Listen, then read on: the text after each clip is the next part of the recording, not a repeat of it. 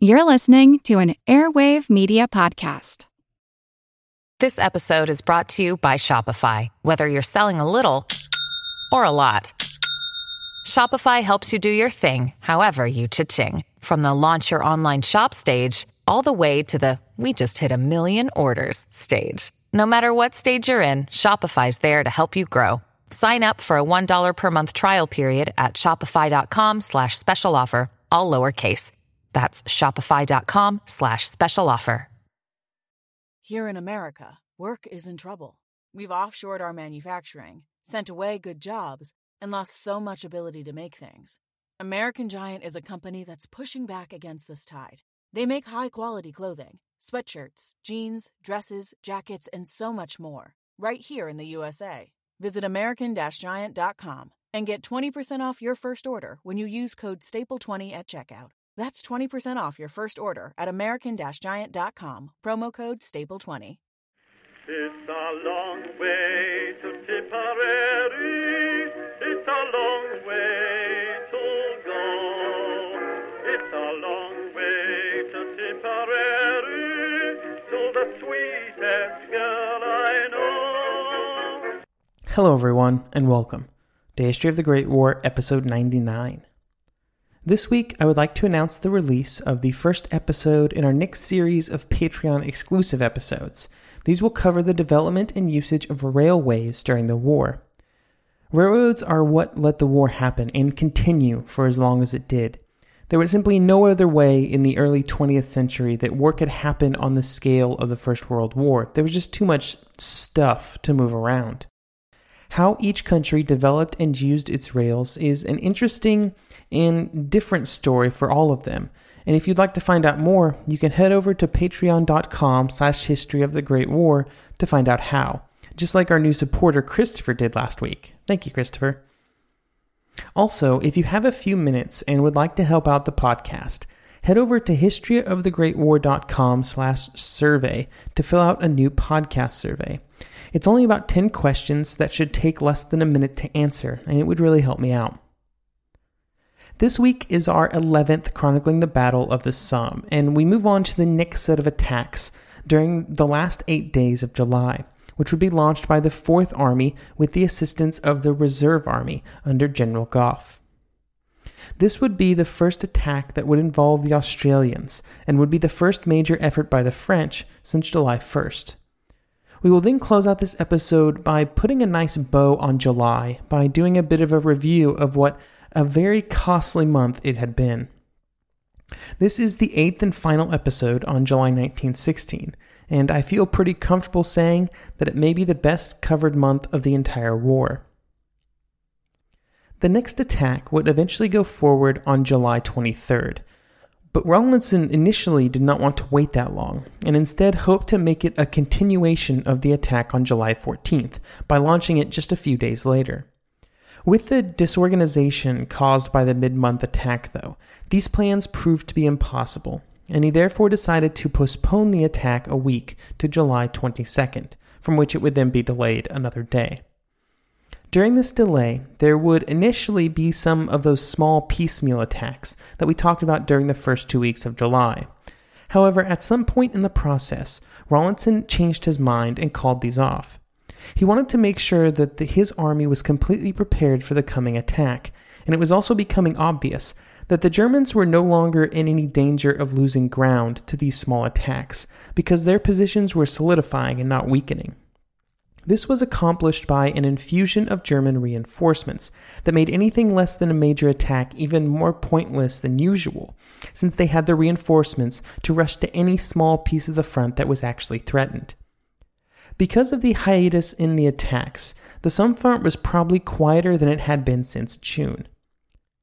This respite was a smart move by Rawlinson because his men really needed the rest and because the next set of German positions that were going to be captured or hopefully captured in the next attack were nestled on the reverse slope of some of the ridges, and this meant that they were almost entirely concealed from direct observation. This meant that there were very few easy wins to be had, and it also made it more difficult to properly direct artillery fire. This gap in observation could have been made up for with aerial observation, but that took longer, even during the best of times. And these were not the best of times to be flying around, because there was a good amount of inclement weather that rolled through between the 14th and the 23rd that kept all the planes grounded. One mistake that I found that I've made during these some episodes, and one that I just realized while writing this episode, is that I have not done justice to the air battles over the Somme. It's the notes on it sort of got lost in the shuffle in all of this uh, sort of research. And because of this, I've decided to move the bulk of the coverage on the air war over the Somme to a later episode, where I can really dig in and do it justice, probably in a larger story of the air war as a whole. However, I thought right now would be a good time to give a quick overview of some of the British efforts so far. Much like over Verdun, the British and Germans were having a battle in the air over the battlefields that were being contested in July. Up until the end of July and even beyond, the British were ruling the air, creating a crisis of confidence in the German infantry, as they saw in the sky full of British fighters, bombers, and observation planes. This is similar to what was happening at Verdun, uh, with the Germans or the French sort of ruling the air at various times. On the 20th of July, one German soldier would record that, quote, Our infantry up front have come gradually to the belief that they have been abandoned. We cried once more and in vain for some help against the aircraft. The British had achieved this air superiority through a concerted, purposeful, and continuous effort. During the planning phases for the attack, six goals were set out for the British effort in the air. Number one was aerial reconnaissance, two, aerial photography, three, observation and directing artillery, four, bombing, five, contract, contact patrols to support the infantry, and number six, air combat against the German Army Air Services. They were able to accomplish these objectives through a daily effort, where every single day their planes went in the air and every single day they engaged with the Germans, regardless of the situation. This, this constant pressure took a toll on the British airmen and airplanes, but this disregard for losses was able to put enough pressure on the Germans that the British achieved almost complete air superiority. And even more importantly, it kept the German fighters off of the other British aircraft. Along with constantly engaging the Germans, they were able to take over 19,000 photos and drop 292 tons of bombs. These are very large numbers, and it doesn't account for all of the artillery observation that they did. In his article, The British Air Campaign During the Battle of the Somme, April to November 1916, A Pyrrhic Victory, Thomas G. Bradbeer would say, quote, During the three months of fighting, the air service had been increasingly active and efficient. Fighting was not confined to operations on the ground, much went on in the air. Gradually and surely, our air service established a moral and material superiority over the enemy, though at the cost of many gallant young lives. While in general they had done very well, that could not overcome the problems around weather. At this point, there was really no such thing as an all weather aircraft, and because of this, they would not be able to help with the efforts on July 23rd as much as was hoped.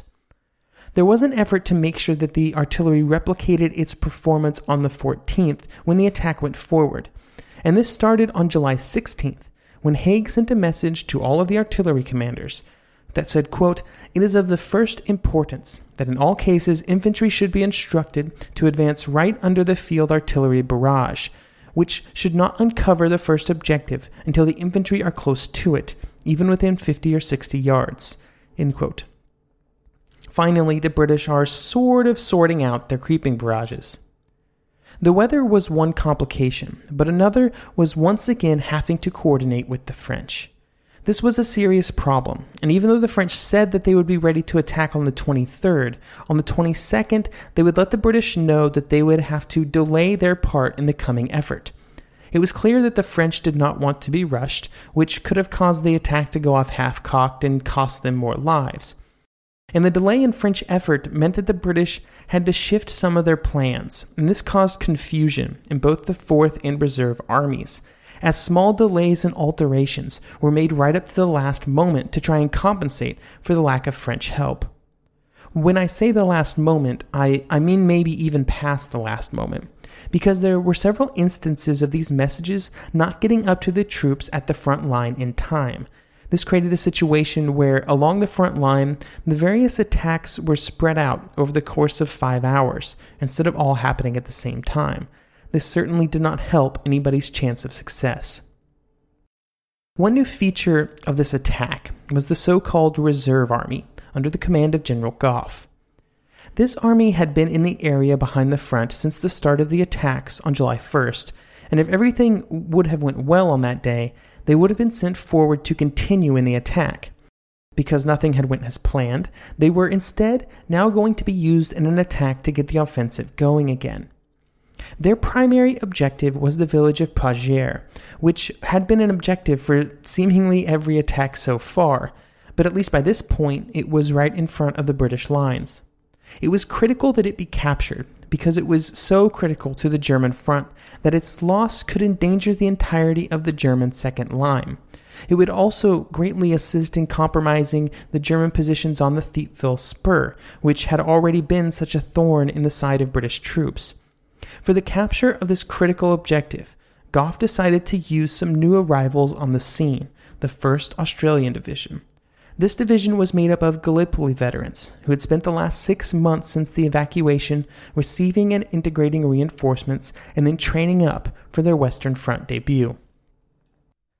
The bombardment for the attacks began at precisely 7 p.m. on July 22nd. For the Fourth Army, the main goal was in front of the 30th Division in the form of the village of Guillemont. The main task of capturing the village fell on the men of the 19th Manchesters, and their advance began at 3:30 a.m. They were able to make some early progress, at least initially. Here is Sergeant A.K. Patterson of the Rifle Brigade describing what happened. We had to take six German lines, and it was plain for all to see. There was a sunken road, then there was another line of trenches, and then there was a pillbox, which was the entrance to the line of deep dugouts, and a machine gun was blazing away from it. But the bombers took care of that, and on we went. Every time we got to the next objective, there were fewer and fewer men. While the British were slowly losing men, the Germans and their newly arriving reinforcements were able to launch a devastating counterattack late in the morning. The counterattack hit the Manchesters like a sledgehammer and pretty much completely destroyed the units manning the first forward positions. The German tide, combined with some fantastic artillery work from the German guns, managed to keep continuous pressure on the Manchesters and the units around them until they were pushed all the way back to their start lines. Unfortunately, even this result was better than most of the attacks for the Fourth Army.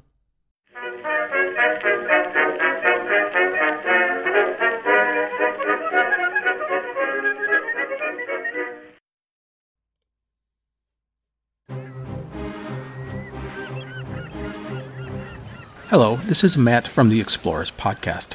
I want to invite you to join me on the voyages and journeys of the most famous explorers in the history of the world. At the Explorers Podcast, we plunge into jungles and deserts, across mighty oceans and frigid ice caps, over and to the top of great mountains, and even into outer space. These are the thrilling and captivating stories of Magellan, Shackleton, Lewis and Clark, and so many other famous and not so famous adventurers from throughout history. So come give us a listen. We'd love to have you. Go to explorerspodcast.com or just look us up on your podcast app. That's the Explorers Podcast. Napoleon Bonaparte rose from obscurity to become the most powerful and significant figure in modern history. Over 200 years after his death, people are still debating his legacy. He was a man of contradictions, a tyrant and a reformer, a liberator and an oppressor, a revolutionary and a reactionary. His biography reads like a novel, and his influence is almost beyond measure. I'm Everett Rummage, host of the Age of Napoleon podcast, and every month I delve into the turbulent life and times of one of the greatest characters in history and explore the world that shaped him in all its glory and tragedy. It's a story of great battles and campaigns, political intrigue, and massive social and economic change, but it's also a story about people, populated with remarkable characters. I hope you'll join me as I examine this fascinating era of history. Find The Age of Napoleon wherever you get your podcasts.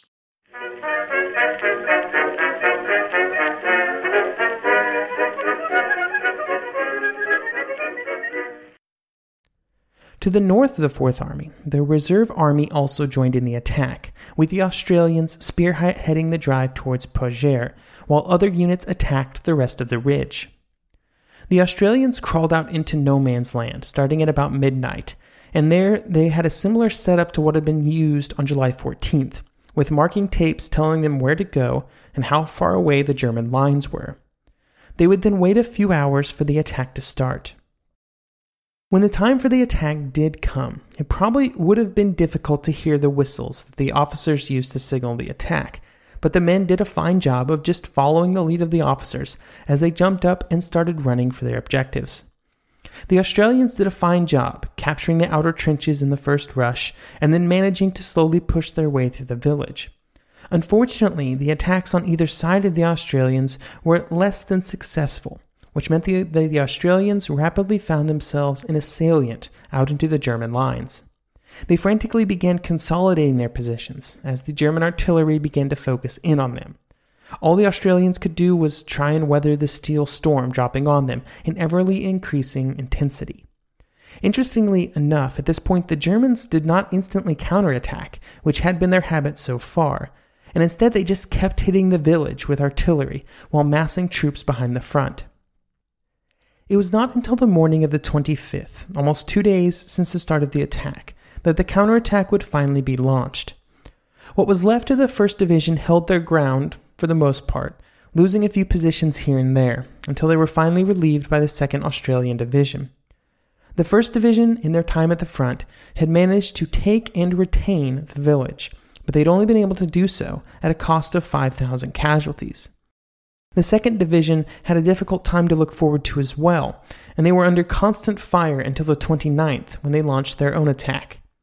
This was another of those small attacks that was not properly supported by the rest of the front, and this resulted in an attack that made very few gains that actually ended up mattering. And even those were quickly lost to local German counterattacks. You sort of know the drill with this so far. The official Australian history of the battle would say, quote, although most Australian soldiers were optimists, and many were opposed on principle to voicing or even harboring grievances, it is not surprising if the effect on some intelligent men was a bitter conviction that they were being uselessly sacrificed. This would be a constant refrain from the Australians and their histories on the Western Front, and really all of the Commonwealth forces. So look forward to a lot of discussion about whether or not the non British units were used incorrectly in their attacks. For what it is worth, the Germans had a very high opinion of the Australians and would describe them as sturdy lads with gold in their pockets, unsophisticated son of grazers and heirs to the land. What their fathers had brought to the wild colony lay in their bearing and eyes, and they were not to be taken lightly. I believe the gold in their pockets line in this re- in this quote is in reference to the fact that the Australians were paid significantly better than other British troops. On the French side, their attack would be launched late. It would only be launched on their section of the front to the north of the river as well, not to the south. It would be what I will call unremarkable, and I, it did not really accomplish anything. However, during July, there were some interesting developments for the French. One benefit of some of the French successes was the documents that they had been able to capture that detailed the difficulties that the Germans were having countering the ever evolving Allied tactics. Here is a quote from one of the reports uh, on this information. Quote, in its most recent orders, the German command constantly revisits the necessity in the defensive of occupying the first line with small numbers of troops and placing units in echelon and in depth in order to reserve the means of making local counterattacks.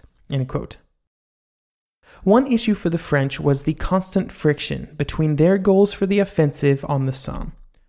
When the plans for the attack changed in May or June, and the French made it clear that their goals in the attack were to support the British effort, and in July, this was really still their goal. However, as the offensive developed, it seemed clear that if they wanted to make any actual progress in these attacks that they were doing, they needed to attack south of the river, where most of their success on July 1st had been.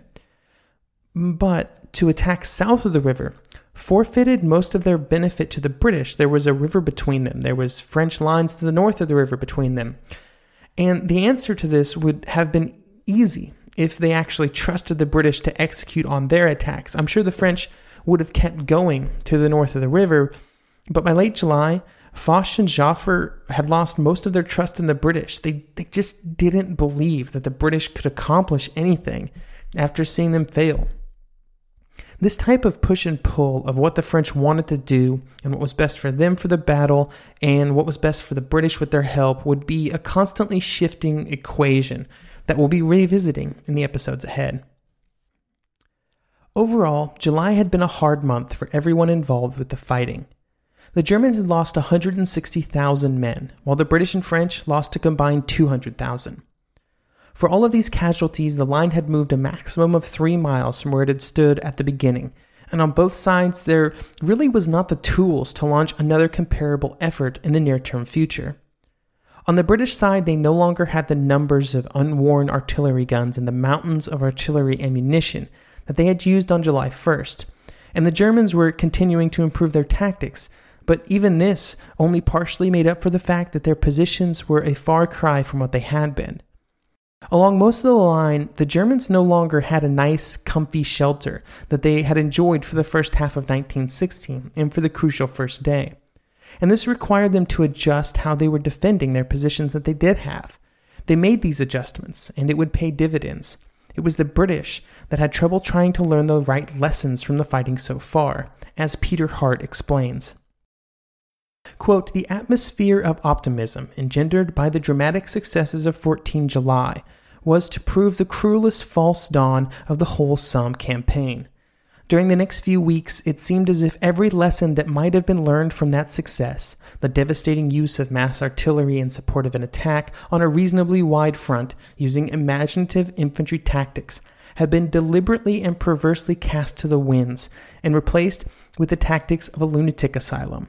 If this was a learning curve, then it was a sad travesty of geometry. End quote. As always, here, I think Hart's being a little too hard on the British and maybe just going for a bit of dramatic flair with his words, but the general meaning is correct. The British still had not quite sorted out how to attack on the battlefield in 1916 or on the Somme. They had it for the attack on the 14th, but that was due to a specific set of, set of circumstances that by the end of the month were already gone and there was a new set in its place.